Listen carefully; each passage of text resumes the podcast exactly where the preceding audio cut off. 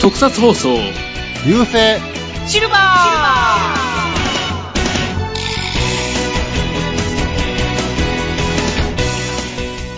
こんにちは、フェザーノートです。どうも、キアンです。ヤッホー藤持です。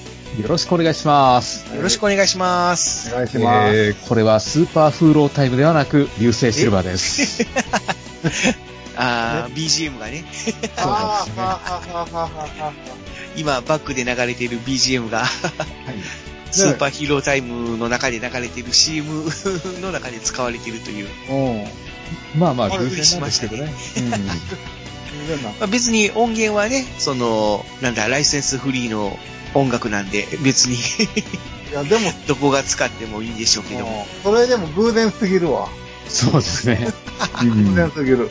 もう聞いてる人しか思われへん。そうですね。まあ、ヒーローっぽい BGM ということで、うん選曲されたんじゃないでしょうか。ね。プロの人も使う BGM ということで、うんまあ、それはそれとしてなんですけど、そそうれとして、なんか声が違いますね。ですね、今回から収録がですね、はいはい。えースカイプ収録になりました。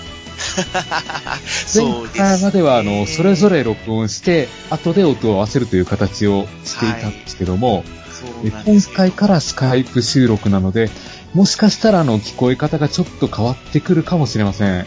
そうですね。ちょっと先週1回配信が空いてしまいましたからね。はい。ねはい。いろいろありました。いろい ろ。何があったんですかと、この第8号の収録なんですけども、はい。えー実は何回目ですかもう3回ぐらい撮り直してますね。 ?3 回目なんですよね。ねえー、で、さすがにもう3回、3回も同じネタをするのはちょっとしんどいということで、ねまあまあ、その、ちょっと気分を改めてということで。そうですね。ちょっと2回いろいろあって失敗してしまいまして、はい。は前2回の録音データが全て使えなくなったと。い。ねで、今日改めて、新しいテーマと新しい録音方法でやってみようじゃないかということで、は再々スタートの第8号なんですよ。い。そうです ね。いや頑張ってやってください。ー、今度こ そ、やってくださいって、なんか、人事みたいに言ってますけど。はそうですね。で、まあ今回のテーマなんですけども、い。えー特撮派作品が結構ありますが、えーその中でも、まあ作品の番組の途中で、なぜかいなくなったキャラクターっていますよね。はいはい。いますね。まあまあ、ねえ。あれいつの間にそうそうそう。あれ、あのキャラはっていう。うん。ね 何か話の途中で殺されたわけでもないのに、急にいなくなったぞっていうキャラクターが時々いるんですけども、まあ、そういった人たちについて話し合ってみようと思います。えまたマニアックなマニアックでとすこよろをねつ。きますね。ちょっとまあ今回、ミキアンさんが提案してくれたんですけども。はお あのね。じゃあちょっと期待しましょうかね。い。はい。ということで今回は始めていこうと思います。よろしくお願いします。はいよろしくお願いします。頑張っていきます。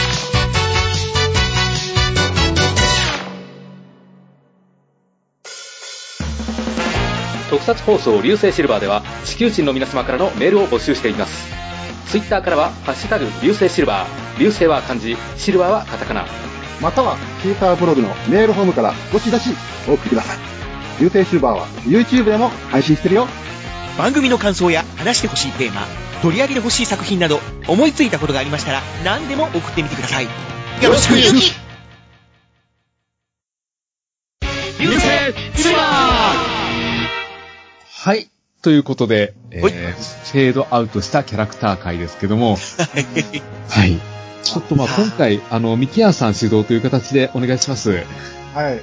まあ、はいまずね、ちょっとさらっと、まあ、平成の、まあ、ミキアンはね、どっちかって言ったら、まあ、その、昭和世代なので、うん。まあ、昭和特撮についてはこれからもう多分ミキアの方からガンガン、まあ、紹介してくれるとは思いますけども、まあ、最近の平成特撮ではあまりそういう、うなんうのが、まああんまりないというか、やっぱりこう、途中でフェードアウトしたっていうと、平成ではやっぱり仮面ライダー電王の花さんそうですねそう。やね。いつなのん間かに急かにね、なんかまあいなくなったというよりも、ね、子供になっちゃいましたもんね。なりましたねある日突然。う。うん。あれはもういろんな噂が飛び交いました ね。あれは。あまあ、未だに真相は闇の中みたいな形でで。すね。うん。ただ、まだその後にね、ちょっとあのーえー、電王の、その、誰だっけその電車に乗ってた、えオシリーナさん。 オシリーナさん。あ、あはいはいはいはあの方となんか、い。木山さん。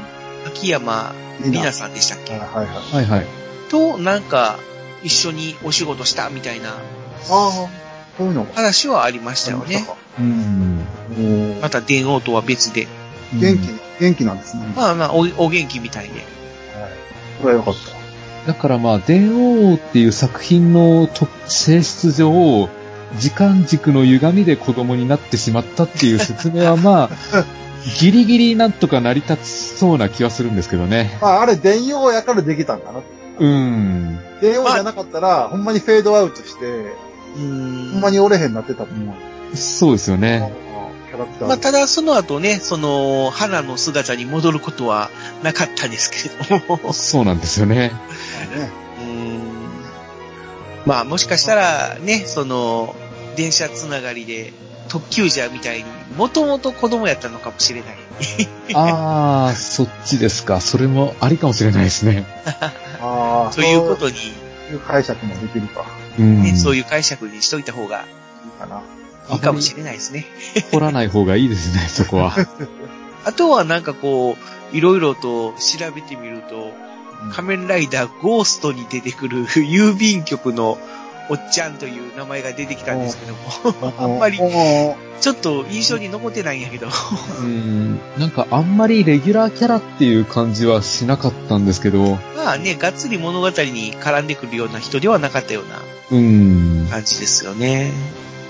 それぐらいですか。あとは、あの、核レンジャ国連はいはいはい。三遊亭炎上さん。ーね、講談師というか、まあ、講師番組の最初はそういう講釈というか、あれはなんて言うんでしょう、ナレー、ナレーションの代わりっていうんでしょうかね。の代わりかな、後者。う、うんんですね。ナレーションの代わりやね。そうですね、ちょっと和風な感じでっていう形でやってたんだけども、なんかそれも途中でなくなって、みたいな。うん。ねやなっくなり、ぱなりくなりね。子供には受けなかったんじゃないですかね。まあどうなんでしょうね。その辺はちょっとよくわかんないですけども、うん。まあちょっと途中で出なくなっちゃったというそうですね。ことなんですけども、まあそんな感じのね、話を、まあ、これからしていこうと思いいます。う感じなんですけども、はい。じゃあ早速、ミキ アン、じゃあ早速、行きますか。昭き和ます編か。昭和お願編い。します。昭和編というかもう昭和編しかしないけど、 うん。じゃあね、はい。とりあえず、もうみ、み、誰もが知ってるところから行きますか。はいはい。ウルトラマンあウの、ルトラマンからいけますかはい。えうはい。まあまあ、そうですまあウルトラマンからですよ。うん。うん。星野翔ああやっーぱし、あんなにいっぱい出てたのに、毎回のように出てたのに、ー。うん。急にね、いなくなりましたね。うん。星野少年って、あの、キャップの、うん、なんかい、いとこっていうか、いや、うん、なんかそんな設定でしたっけいや、そんな設定なかった。あ、違うかったっそんなけ設定じゃなかったよ。あーなんかでもいつも勝手に基地に入ってきてますようんね。うんそうそう、家庭に入ってきてる。ああ、なん誰での子許供可をが、入れるんや、みたいな。うん。誰誰の許可を取って入ってんのかっていうのも、なぜやったか、な、なぜやったし、 うん。この子は一体何なんだっていう。そうですね。うん。まあ、多分、制作サイドからすれば、なんかやっぱり、その子供が見る番組だから、まあちょっと子供目線っていうのを入れたかったっていうのはあるのかもしれないよね。うんまあ。多分それやと思うねんけど、うん。まあ、あの、ほら、あの、ガメラとか、昭和の、まあ、怪獣映画っていうのは、割とこう、子供が突然わって出てきたりとか、まあするのは、まあ、多かったですけどもね。ガメラとかゴジラとかは、こう、出てくるね、子供が。昭和の頃はそうでしたね。てそか、うで平成になって子供があんまり絡まなくなったような気がすまあ、まあ、それはそうちでょっすとね。あるかもしれないうね。ん。る。だって今の仮面ライダーだって少年ライダー隊みたいな出てこうへんし。ううんーん、まあ、そうね。うん。で、まあ、出てきたとしても、やっぱり、それなりに、しっかり演技をする、うーね、もうちゃんと物語に食い込んでくるキャラクターとして出てくるっていううん。感じですよね。そうなんですちね。ょっとなんか賑やかし要因みたいな感じではないっていう。そうですね。だから最後に、最後に見たのは、ゴセージャーかな。ゴセージャー出てたよね。少年。あれ、し少年やね。あまの、あ博士のところの、博士のそうそうそう。そのうん博士というか、あの、なんだ、ルイ、ルイ、山田ルイ16世。山田ルイ10 53世ちゃうかって、なんか53世、ごちゃごちゃしてるけど。あーそこら辺。の、まあ、子供みたいな形で。うん。あと、キューレンジャーを子供と取るかどうか。まあ、キュウレンジャーは子供は子供ですよね。うん。まあ、しかも変身する。変身する子供やね。うん。うん。あ、あそこら辺はもう少年ジェットとかそういうの、懐かしの時代の、意識してんのかなっていう感じがするけど。まあ、確かになんかこう、子供がヒーローに変身するっていうのは本当に、すごい久しぶりやったような気はするけども。うん、うん。うん。久しぶり。まあ、キュウレンジャーやからこそできたっていう感じですかね。うん。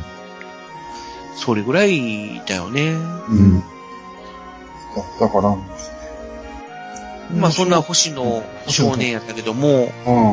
途中から急に出なくなったという。まあ、そう、出なくなった理由っていうのがうん。あって、うん。あのー、星野少年役の俳優さん、役者さんが、うん。ウルトラマンのロケでうん。骨折、足を骨折してしまって、あーやむを得ずに降板。うわぁ。うん。でも骨折が治ってまた出てくることがなかったよね。なかった ね。それはなかった。ああまあだから最まあやっぱり最後まで骨折したままやったよね。うん。ああ、いや、どうなんかなわかんないけど。まあもしかしたら、そのやっぱり特撮の、まあ撮影っていうことでちょっと過酷っていうのがあったもあんーあったのかもしれないけども。じゃあ、親御さんが止めたんですかね。ああ、その辺はちょっとわかんないけども。で、こう、いろいろとね、あの、調べてみると、結構そういう、あの、撮影中の、まあ、事故とか怪我で、降板っていう方が結構多い、そのみパたタいなーン感じで。結構あるね。うそうんで。すなね何人まあかそのパターンあるね。うん。うん、またね、あの、出てくるとは思いますけども、とりあえず、まあ、星野星野表くん現。は、まあ、そういう形で途中で出なくなっちゃったという。まあ、じゃあ、次、行きますか。まあまあウルトラシリーズでいきますわ。うん。えー、まあウルトラ、帰ってきたウルトラマンは、フェードアウトは誰もしてない。まあ、フェードアウトというか、そういう形ではないからね、あの二人は。うんだからそれはもう抜きにして、ウルトラマンエース、はいはいははいい。ウルトラマンエースで、タックの武器を開発してた、カジタイっていうのが、はいはいはいはい。うん。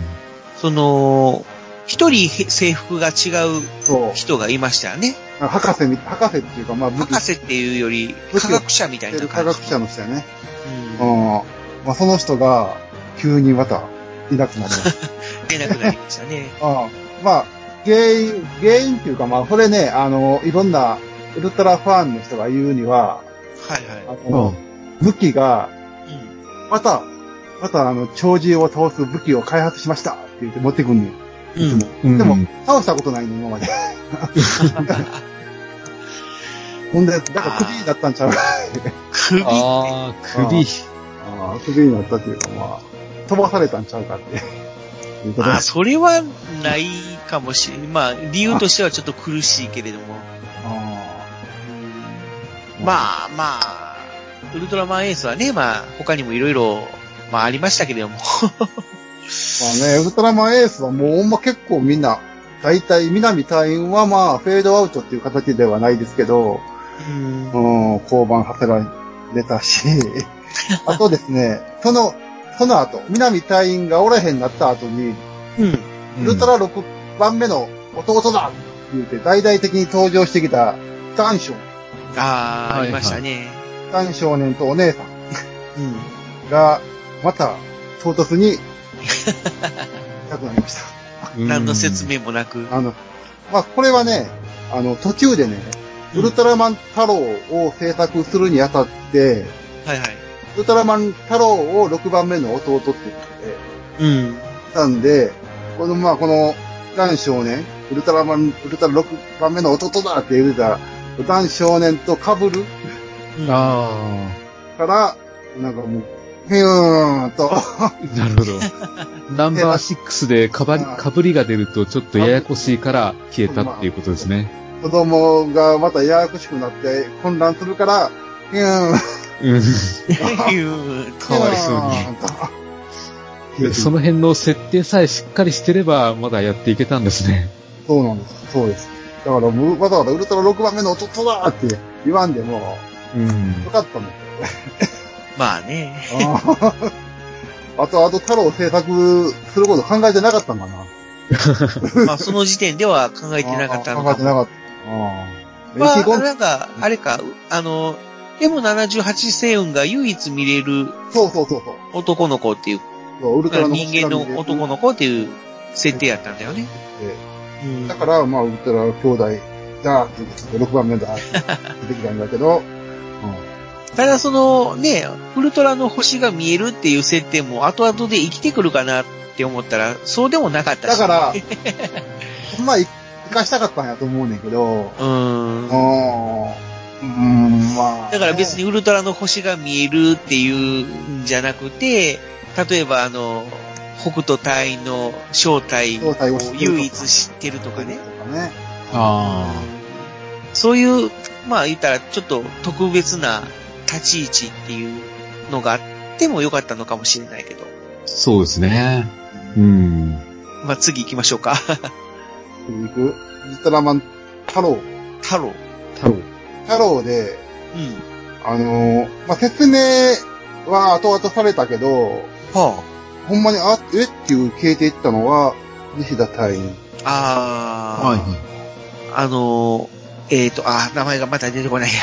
三ツ矢さんでしたっけ三月清隆。あ、三ツ金か。はいはい。西田隊員。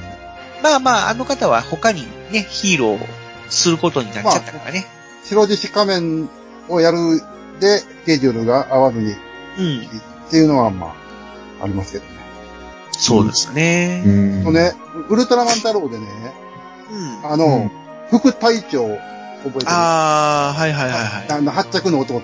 うんうんうん。はいはい。発着のお父さんも、最終回前の2話ぐらいに、突然おれへんな。うん。おーまあ確かに。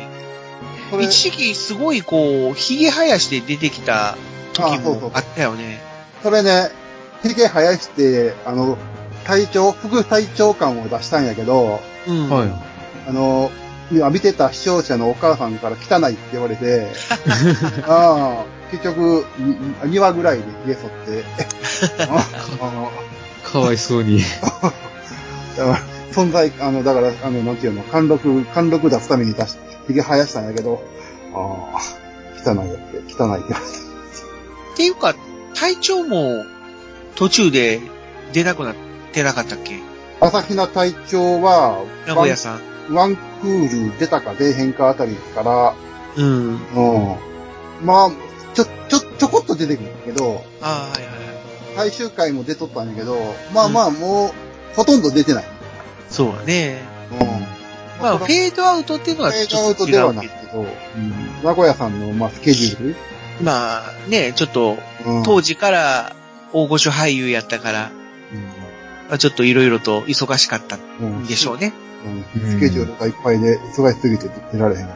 うん。まあ、それはね、もう太郎を救うときに、やってくださいって言うたときに、うん。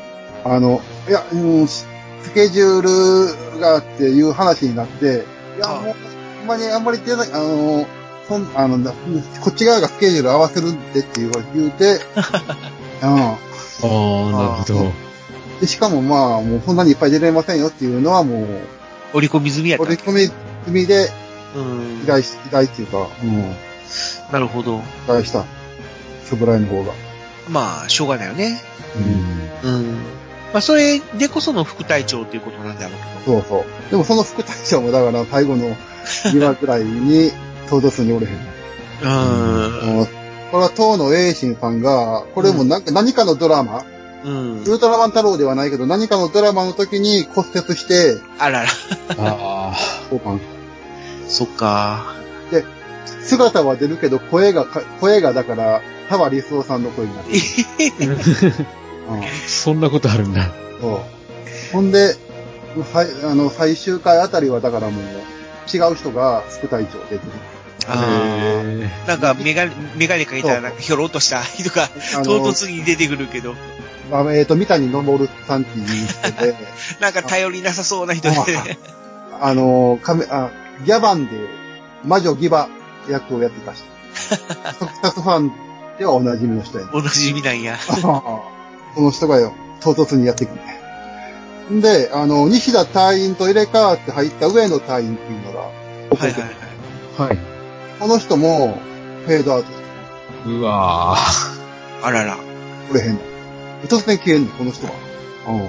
まあ、あのー事務所の都合で降板みたいまあまあ、 大人の都合があったやろね。なんか、太郎、これだけ人入れ替わると、脚本確保も大変ですね。まあねえ、まあそもそもね、太郎のザットの、その隊長以外の、その隊っていうのは、東西南北になってたもんね。な。そうやねうん。ん。が、志向太郎、西田隊員、うん。えっ、と、あと、南隊員、うん。で、えっ、と、ほ北、北村隊員、北、北村隊員、なんか北があついてる北北島隊員、北島北隊島員、か。うん。東大南部。この、その西が消え て、上になったやね。上になって、うん。でも上がいなくなったと。 上がいなくなった。次、下が入ってくるか下がら。下下田とか、下田は入ってそういうのははで入ってこなかった下田ね。入ってこない あうん。あと、太郎でもう一人、でもこれは役者が変わったパターンやから、また次回の、次回にするか。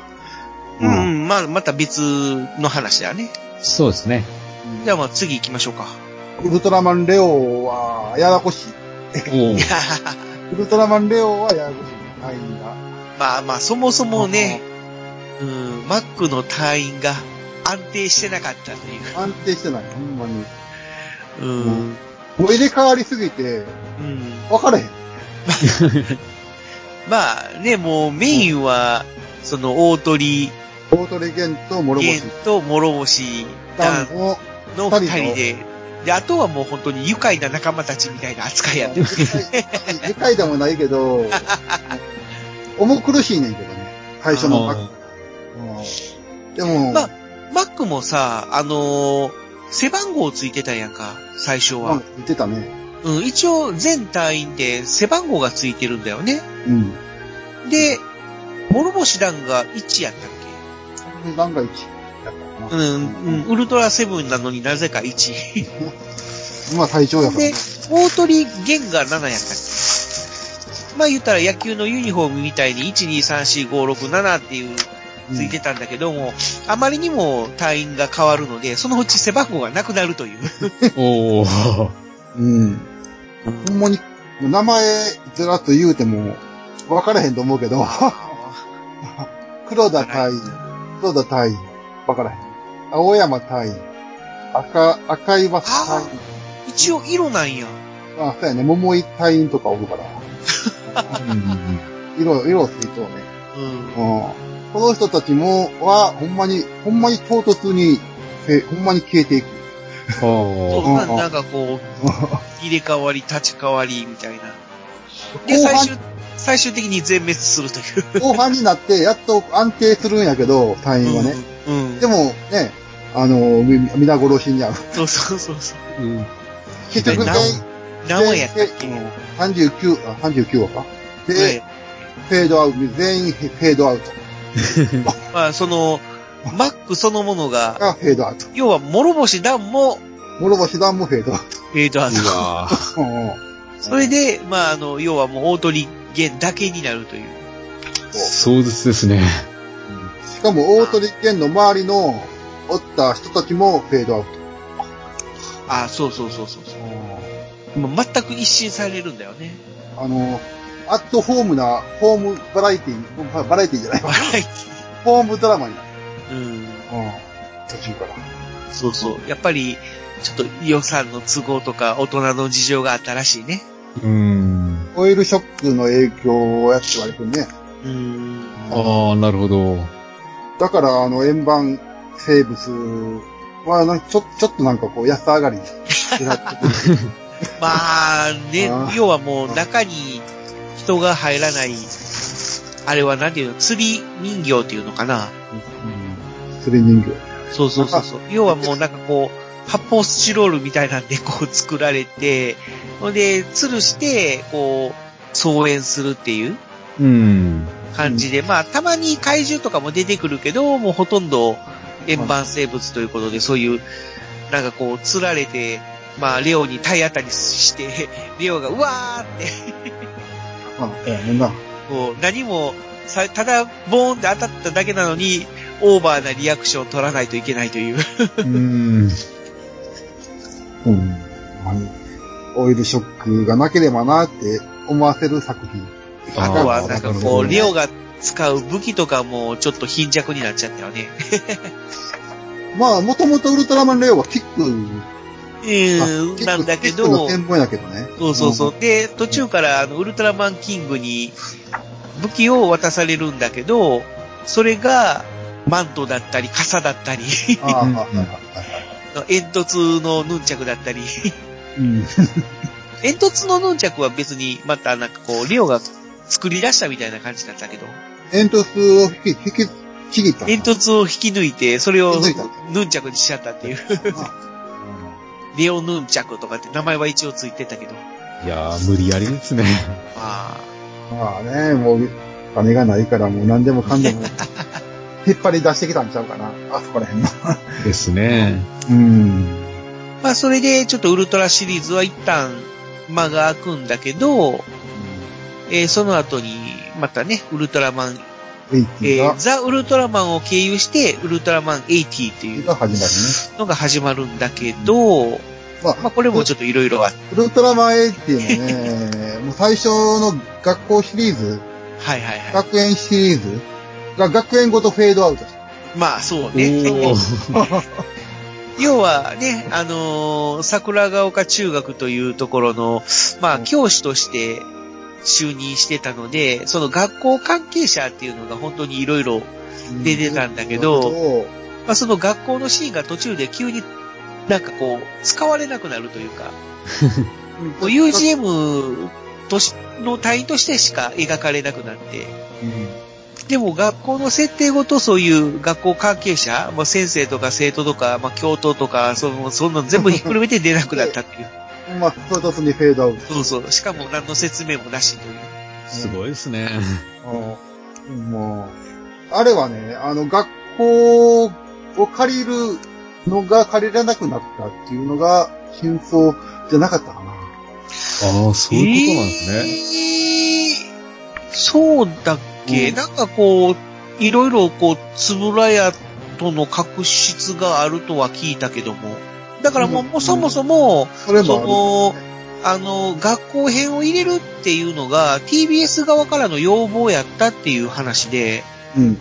ほんで、つぶらやサイドとしてはもともとあまり乗り気じゃなかったようなおまあ、それはあるねんけど、ほんで、要はもう、金八先生が大ヒットしたから、そのが、あの、学校要素っていうのをなんとかもう入れてほしいって、まあ、TBS から言われて、まあ、その、やっぱり、入れざるを得ないいうことで入れたけども、まあ、でちょっとやっぱりやりにくいということで、で、その学校編をなくしたから TBS と、ちょっとややこしくなって、で、80以降、しばらくウルトラシリーズが作られなくなる。っていうのしばは、しばらくというよりももう、TBS では作られなくなるっていう。まあ TBS で作ってないもんな。テガの TBS じゃないもんな。毎日放送。うそうそうそうそうそう。まあそういう書く人もあるけど、まあでも、それは、あの、ほんまにあったんだけど、ほんまの、本当のところはだから、こう学校が、学校のスケジュールが合わなくなったんと、PTA のカラーなんかこう言われたっていうのもあるらしい。ああ。ああ、いろいろ、いろいろ、あったよね、やっぱり。そうですね。うん。だから、ウルトラマンエイティは、まあ、学園ものっていうのとちょっと違うもんね。うん基本が怪獣ものっていうか、まあ、ウルトラマンやから、そう怪獣と戦うみたいなのがある から、うんだから PTA が相当叩かれたんじゃないええうん。学校門と怪獣門と一緒に合わせてるのは、けしからんみたいな感じだったけんだよ当時。よくわかんないですね、そのクレームも。なんで先生あそうだったらがはい戦うんや、みたいな。そういうモンスタークレーマーみたいなのがおったんやな。うん。うんまあ、ウルトラシリーズってそんな感じウルトラシリーズは、昭和はこんな感じやね。うん。うん。じゃあ、まあ、次、別のやついきますか。仮面ライダー、時間あるちょっと、まあ、ざっくりざっくり。っていう形でいくそうですね。ちょっと巻き気味でいきましょうか。次は、じゃあ仮面ライダーシリーズ。昭和の仮面ライダーシリーズいきますか。うん。はいうん。まあ、本郷武史はフェードアウトしたけど、これはまあ、まあまあ、他でうもん。喋ってるし、やから、ちょっとまあ、その辺は今回オミとしましょうか。まあ、で、緑川ルミ子も、ちょっともう、それは外に、外にまあ、して、緑川ルミニコに関しては、ちょっと、これはちょっと唐突やね。 まあ、それもまあ、唐突といえば唐突だよね。なんか本郷武史についていったっていう設定で。いや、別にね、残っとってもよかったわけよ。まあまああ、あそれはそうやけど。ね、本郷武史についていかんでも、まあ、レギュラーとして残っとってもよかったのに、消されるっていう。消されるうん。ちょっと、ちょっとかわいそうやね。本郷武史は日本に帰ってきたけども、ルミニコは帰ってこなかった。ルビックは、一緒に帰ってきてもどうしたんやろあの現地の、ルビックをどうしたんやろうって現地でいええよええ男でも捕まえたやろかとかいう。うところはあるよね。その代わり違う女の子がやってくるよ。 あーえエミとミカがやってくるんやけど、この二人も、ほんまに唐突に消えていくのね。仮面ライダーシリーズは、仮面ライダーシリーズっていうか仮面ライダーは、ほんまにこう、数、ワンクール、数クールごとぐらい、ぐらいにもう人がか変わっていく。ライダー、ライダーガールズが変わっていく。しかも唐突に変わっていくっていうか、もうフェードアウト、フェードアウトして新しく出てきて、またフェードアウトして新しく出てくる。うん。うん山本リンダ演じるマリもそうやけど、うんそこら辺ももう、ほんま、はぁ唐突にやってきて唐突に消えていくっていうパターンやね。うーん。まあまあ、当時は、その辺あまりスケジュール管理とかしてなかったのかもね。山本リンダ演じるマリに関しては、ワンクールだけで、なんとかスケジュールが取れたっていう。ああ、まあ当時からね、平山さんは言うてるんだよね。うん。うんまあもう一応、人気、アイドルになるのかな。うん。うんですね。そうだね。うんだか、ら、仮面ライダーの中でもね、なんか、うんこ待っちゃうとかって、当時人気のフレーズ言ってたしね。 うんリンダ困っちゃうみたいな感じの。 だから、や山本リンダがその困っちゃう路線から、うららうらら路線になる、うららう ららの。ああのセクシー路線に、路線っていうの、その路線になる、ちょっとの間、仮面ライダーああ、なるスケジューほルど。が追って、うん、出てもらったっていう感じやね。うん。あと、仮面ライダーで言うと、あの、少、五郎少年って覚えてるあー、名前は聞いたことある。結構出てたんよはいはいはい。もう、あの、98話あんねんけど、50話ぐらいは出てた。うん。おいおいおいうん。だけど、ほんまに唐突に消えてまうの。ゴロ。まあ、50話っていうのは1年だから、うんもしかしたら、その、1年は、あの、まあ、契約というか、まあ、やりますけど、それ以上はできませんっていうのだったのかもしれないけど、うん。でもそこまで出すんやったら最後まで出せよって。うん。もうですよね。そうなると、ちょっと話は、ね、うん。違うというか。しかもこだのって、仮面ライダーがね、割とこう1年以上続いてるシリーズだから、うん。まあ、その辺は、まあその、あるんかな、スケジュール。そう、やっぱり、うん、そういうのがあると思うよ。で、この五郎が消えて、うん。うん。あ後にすぐにライダー少年隊ができてん。あー、はいはいはい。ああ。五郎なんかかわいそうやなって思って。そうですね。五郎がおるときに作ったれよって。うん。なんか、五郎、ほんまなんやろ。だから結局、その五郎くんが、いこう、劇中ですごく活躍したりとかしたから、うん。だかまあ、あら、の、少年ライダー隊作ろうってああ、いう、作ろうってなったんや。うん、なったんだけど、肝心の五郎くんが、五郎いくなんくなが、った。かけなうん。五郎くん、五郎くんどういう気持ちで、いや、見てたんかなと思って。そうでしょうね。俺が売れへんなっていかなあかんって思った。ああ。あ、じゃあ、次行きましょうか。次が仮面、あの、これね、前のテコ入れの時も話したと思うねんけど、うんはい。仮面ライダー V3、あ佐久間健、ーあー、はいはいはい。あの、滝和也2世。ああほんまにもうた滝和也2世やねん。そのままやねんけど、そうね、なんかこう、雰囲気とかも、ね、顔とかも似てるしね。うん。なんか雰囲気、そうそう、顔も似てるやん、ちょっと。うん。うん、男前で。でもな、なんかこう、ちょっと頼りないって、あの、滝、滝と比べると頼りないところがあって、うん。うん、ちょっとやっぱ、人気なかったんかな。 さあーあ、どうだろう。まあ、1話から出してたら、もしかしたら変わってたかもしれないけど、途中からっていうのもあったんからからかもしれないけどもね。うん。途中から出てきて、ほんま、ワンクールぐらい、ううーん。定着しなかったっていう。ん、静寂戦とそのまま消えていった。うん。うん。なんかちょっとか、ちょっとかわいそう な、うん、キャラクターやね。はい。うん。まあ、あと、ス次は。カイ、X、ストロンガーは、フェードアウトした人はおれへんねんね。まあ、フェードあアーウト、そうね。まあ、フェードアウトっていうのはちょっと違うもんね。う。うんん。うん。一まあ応、なんかこう、死んだとか、そういう、うー設定がついてるからつ、いてるからね。うん。まあもしかしたらなんかこういろいろ事情があったのかもしれないけども、一応、その最後のシーンっていうのは、まあ、脚本上で描かれてるっていうことで、一応フェードアウトっていうのとはちょっと趣旨が違うんで、ちょっとオミットするっていう形で、ほんで、そんでスカイライダー。スカイライダー、はい。はいはい。スカイライダーにね、最初出てた指導博士っていうのが、はいはい。スカイライダーを作った人なんやけど、うん。この人もね、ワンクールで突然おれへん。おー。まあ一応説明はついてんねんけど、あ、ついてるのうついてん。たと思うねんけど、その役の人が、あの、田畑さんっていう人がやってたんやけど、体調不良で、ああ、これ言うてええのかな。ー。要は演出上で、こう、いなくなったんじゃなくて、うん。一応、いなくなった後に後付けとして説明されたっていう感じ。そうそうそうねあまあ、それはじゃあ、フェードアウト。うん。まあ、そのた、なんでやめ、えー、降板したかっていうのは、田畑さんが体調不良になって、うあーん入院して、うん。んで、まあ、残念ながら、スカイライダーの放送中に亡くなってしまう。ああらら。あら、ちょっと残念ですね。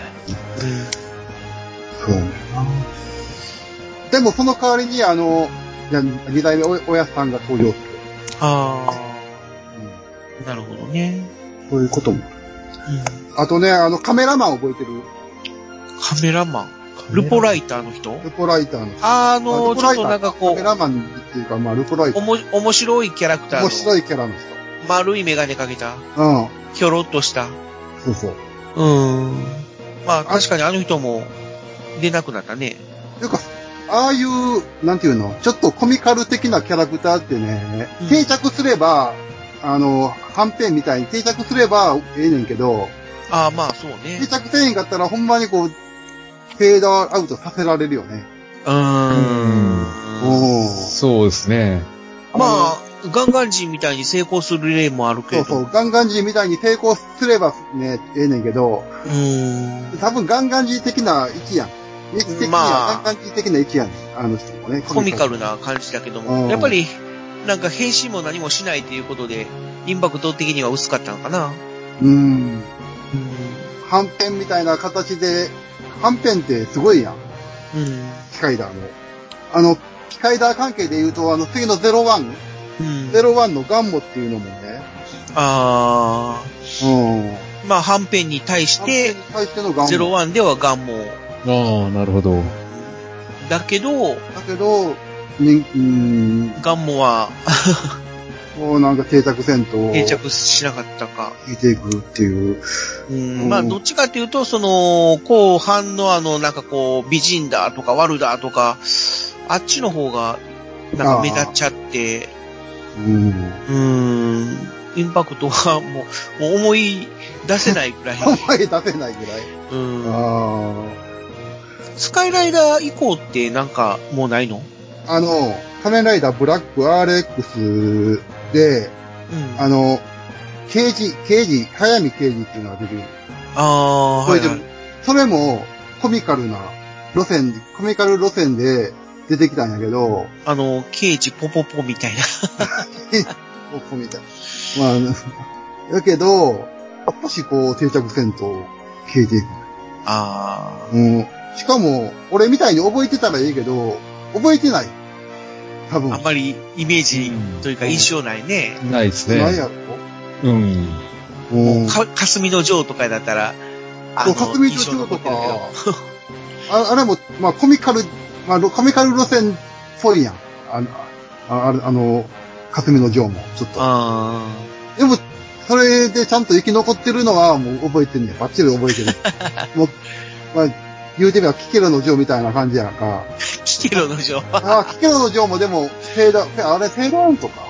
フェードアウト、フェードアウトじゃないけど。あー、キケロの城もそうだね。あれ、あの、演者さんの、えーっと、小林年次さ小ん。林年次さんが忙しくなったとかだったっけいや、人気がなくて。あ、人気なんですか。人気がなくて、人気がないのと、なんかプロ、あのー多分ね、あの、スポンサーとか、制作側の人が、あのキャラクター、いらんやろ、みたいな。 うわー感じで、 うん、途中で、フェードアウトではないねんけど、帰っていったんだな。あれは帰っていった。あ一応帰っていくっていう、ね、設定はあったけど、うーん、だから、そういう感ーじで、まあ、あれやね。あの、南優子パターンやね。うんそう、人気が、子供から人気が出んと、 まあただ形成っていうそれ、はちょっとフェードアウトとは違うから、まあ、とりあえず量は。が違うけどね。うん。ブラック以降ってあったブラックイあ、ブラックで、あの、喫茶店のマスター、セントルイスのセントさんがやってた。あー、はいはいはいはい。ああの人も、そんなに会話出てないねんけど、出てへん、出えへんだ ったね、急に。ー、。やっぱりセントルイスが忙しくなったんかな 会話うんどうなんでしょうね。分からへんけど。うん。おやすさんみたいな感じでずっと出るんかなと思ってたら、消えていった。思ってなかった。まあ大体、まあ1年契約とか、するんやろうけども、なんかあったんかな うん、もう、は、半年も出てないんでしょうかね。そんなに多くは出てなかったような気もするけど、うん。出てきてもすぐに折れへんなるっていうキャラクターやしな、このうん。マスター。じゃあ、あとちょっと、あの、時間もなくなってきたんで、駆け足で。でシルバー仮面の遥か。あの、これかすほんまに春日四兄弟の、あー春日五兄弟、あ、五五兄弟五か。兄弟の一人。五人おらんとね、ロケット作られへんっそうそうそてう言うとったのうんに、公式ロケットが作られない のに、はるかが折れへんなってどうするかなと思ったけど ああ、でも4人でも作れるっていうそんな設定が、設定がちゃんとあったのに、うーんこれはほんまに唐突に消えていったよね。えままあ、い あろいろ事情があったんで事しょ情うけどが。事務所の都合で折れへんなったんやけど、その、忙しくなってっていうのは、変身忍者嵐の霞も、あー、広いんじゃないですか。ヒロイン、ヒロイン、ね唯一のヒロインやのに折れへんなんで。え、ねえ、あーあの子、ね、今でも通用するぐらい、ね、ちょっと可愛い感じの、まあ、アイドル、アイうん元祖アイドルが、ヒロインなんか元祖っていうか、うんまあ、特撮ヒーローで、主にアイドルに後になるっていうのは、初めてちゃうかな。林博子さん。ぐらいかな、うん。絶ほ対んまでにすそうね唐突に消えていく。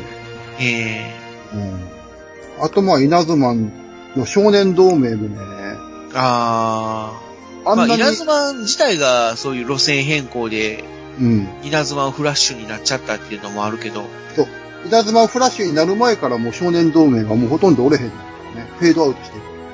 ああ、そっかそっか。うん。大々的にね、少年同盟っていうのは少年ライダー隊みたいなもんやんか。いや、っていうかもう、稲妻に関してはもう、そもそも少年、少年同盟ありきのそうそうそう。ところから話始まったもんね。うん。で、その、少年、少年同盟の中に、あのー渡り五郎が、招き入れられて、みたいな感じだったもんね。うん。うーん。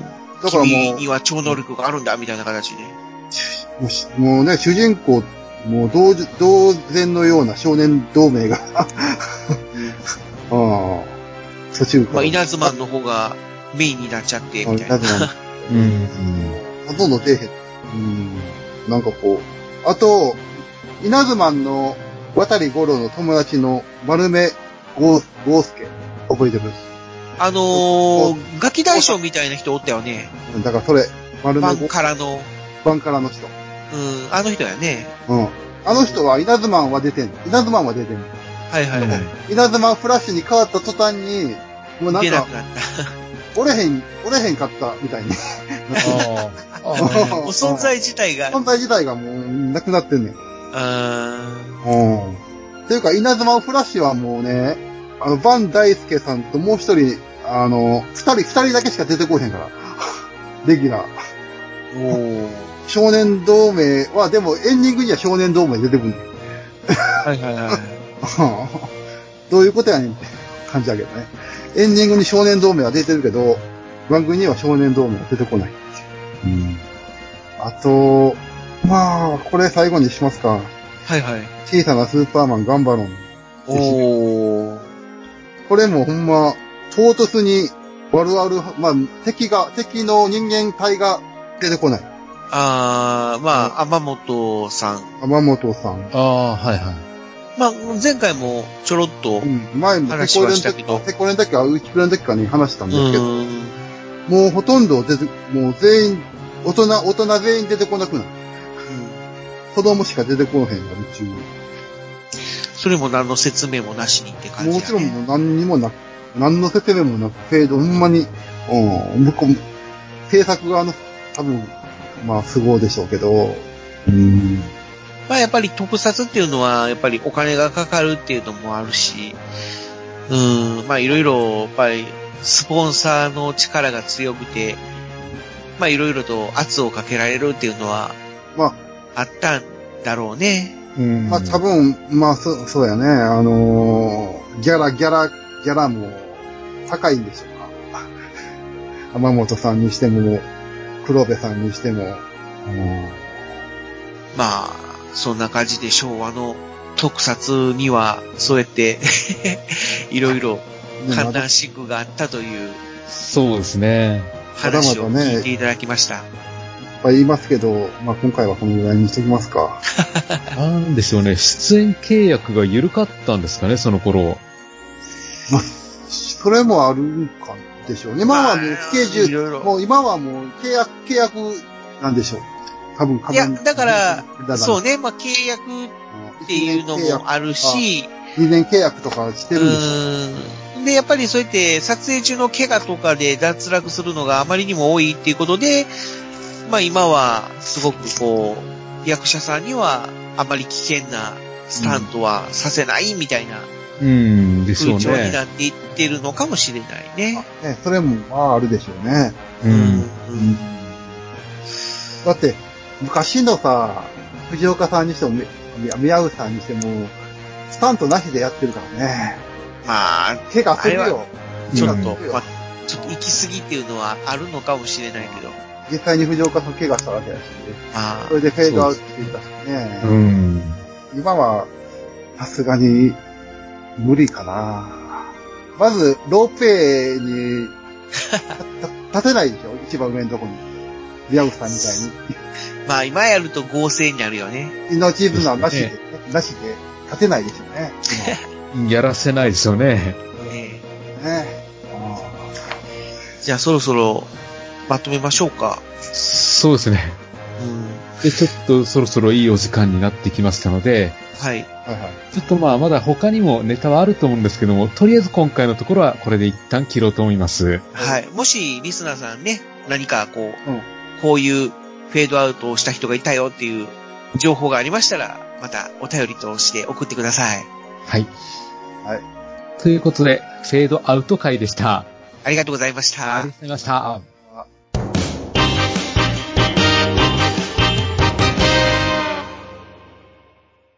鋼のトマト。鋼トマ鋼の絆へ届けよう目指すは太陽トマト色元気に登場愉快な仲間東海ザープロジェクトが愛知県東海市からニューウェーブを巻き起こすラジオその名も鋼のトマ鋼のトマトはシーサーブログ iTunes から絶賛不定期配信中絶対絶対絶対聞いてください特撮放送、流星シルバーはい。ということでですね、あの、はい今回も、えー、流星シルバー宛てにありがたいことに、えっ、と、メッセージいただきました。あありがとうございます。りがとうございます。またお時間の許す限りえー紹介していきますか。。ねですね。はい。じゃあまずは、あの、YouTube の方にいただいた、えーメッセージからお願いします。はい。えー、仮面ライダー、いぶきさんからバターいただきました。はい、ありがとうございます。あはりい。がとうございます第2回も楽しく聞かせていただきました。はい。えー、仮面ライダーになりたいと思うんでしょうが、大人になってから、設定やら、ドラマ展開やらにも目が行くようになると、うん。現実的になって、クーガみたいに精神をボロボロになりたくないかな、とか考えちゃいます。ああ。はうんいですね。まあ、ただ単に、ね、こう、かっこいいからっていうだけじゃなくて、みたいなところだよね。はいうん。まあ、確かに、わかるわかる。で、結局、あの、いぶきさんは仮面ライダーディケードになりたいおーみたいですね。まあ、もちろん一人でいろんなライダーに変身可能ですから。ああ。うんでも、カデイィケードって確か、あの、記憶喪失だったっけえ、ディケードって記憶喪失だったっけあれで、アギトそうじでゃないした。アギトじゃない記憶がない。いや、だ、なんかこう、ディケードも、だから、なんかこう、き記憶をつなげるためにカメ、あの、カメラというか写真をずっと撮ってたんじゃなかったっけそうやったっけああれれあ れまあまあまあ、いいやいいや。とりあえず、まあ、あともう一つ、その、世界の破壊者っていう、ああ、うん己ディケードって言われるけど、あ あ。あれ、あの、言うてる人は、何者やったあの人 はけ結局何者なのなんか引っ張った割にはよくわからなかったんですよ ね。なるたきさんやったっけナルタキさんって結局何者やったんや。な謎ですね。謎や ね。うん。はい、ありがとうございました。あー、なんかもやもや した。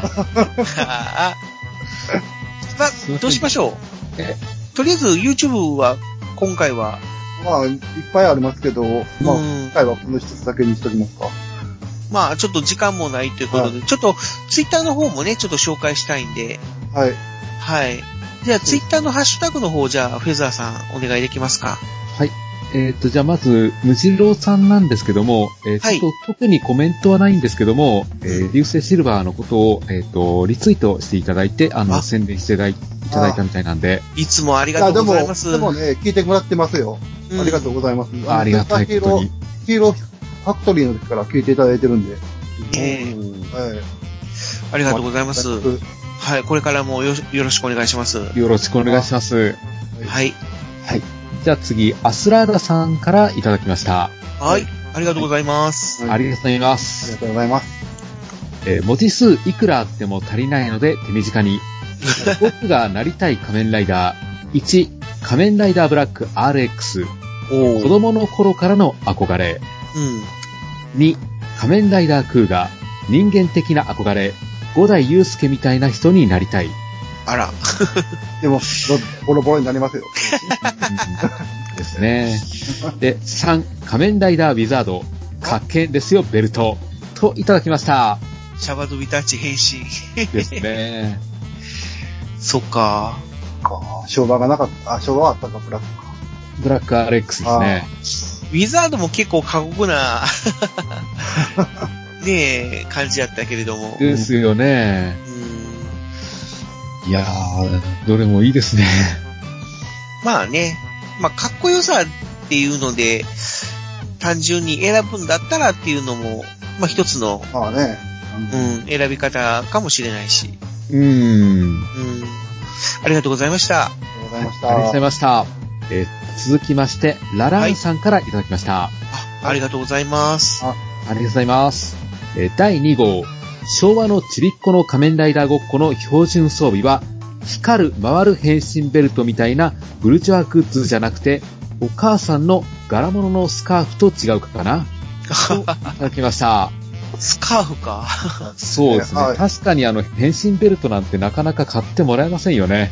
まあ、まあ自なん分かでその、そうね、自分で作るというか、 作るっていうか、段ボールで作ったり。うん。ん。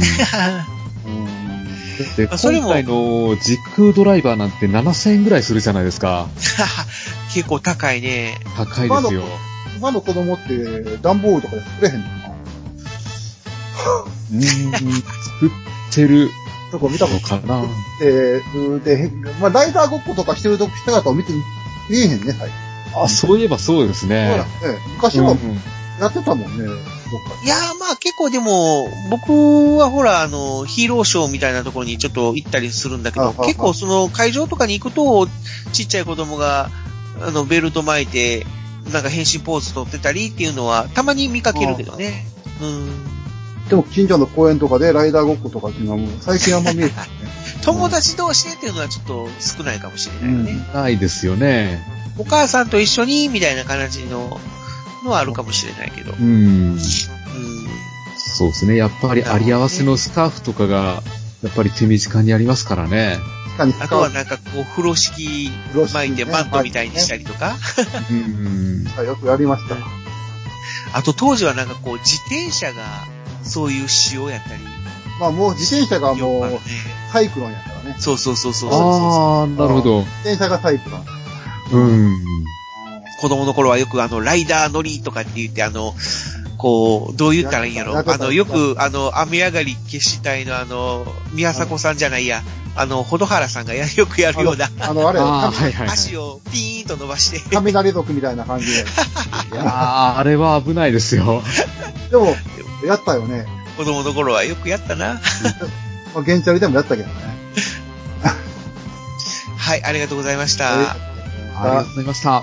まだ時間あるかなもう一本、じゃあ、このこれ最後にしましょうか。はいい。はい。えー、オルネポさんからいただきました。お、おっあさんりさがんとうございます。おっさんさんだ。。いつもお世話になっております。はい。えー、メイン MC フェザーノートってなんとも贅沢な番組やんか。お F モッチ、遠回しに言わんと大声で告知せんかーいといただきま した。え、F モッチって誰のことだろうまわあ、かんないなぁ。ですよね。あ、言っちゃった。多分だからあの、ちょっと、遠回しな言い方で、オルネポさんにちょっとメッセージを送ったのが読まれたんですね。まあまあ、ちょっとね、拾ってもらえるかな、どうかなっていうのをちょっと試したかったっていうのもあったんで、まあちょっとこう、ハッシュタグで、まあその、流星シルバー拾ってくれへんかなとかって思って。そうですね。うん。できれば、あの、桃屋のおっさんさんの、あの、どういった特撮を見ていたのかっていうのも聞いてみたいですね。まあ、どう、なんかあんまりね、あの、聞かない、そういう話が聞かないんだけども、子供の頃、どうだったかっていう感じかな。そうですね。ねえ、うん。まあ、多白かっ分たら。昭和ライダー世代だとは思うんですけどね。どうなのかなミキアンと同じぐらいかな年齢的には。うん。でまあも、まあま俺と一緒の世代でも、俺はほんま70年代とか好きやけど、うん。だから違うからね、普通の、普通の人は。多分。まあまあね。うんはい、ありがとうございま した。はい、ありがとうございました。よろしくお願いします。よろしくお願いします。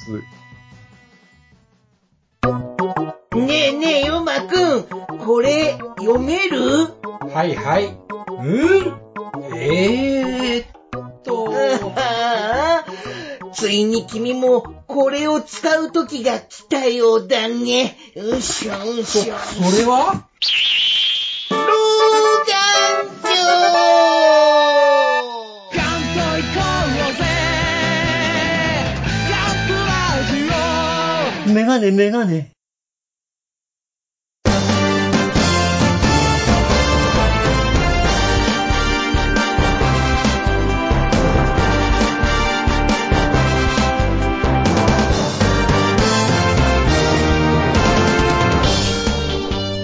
といったところで、ちょっと今回も時間なくなってきたので、まだまだメッセージはいただいてるんですけど、なんかこう、メッセージ小出し小出しにして、 まあ本当に、いつか、そうね、お便り会みたいなのをがっつり設けた方がいいのかな。そうですね。ねえ、うん。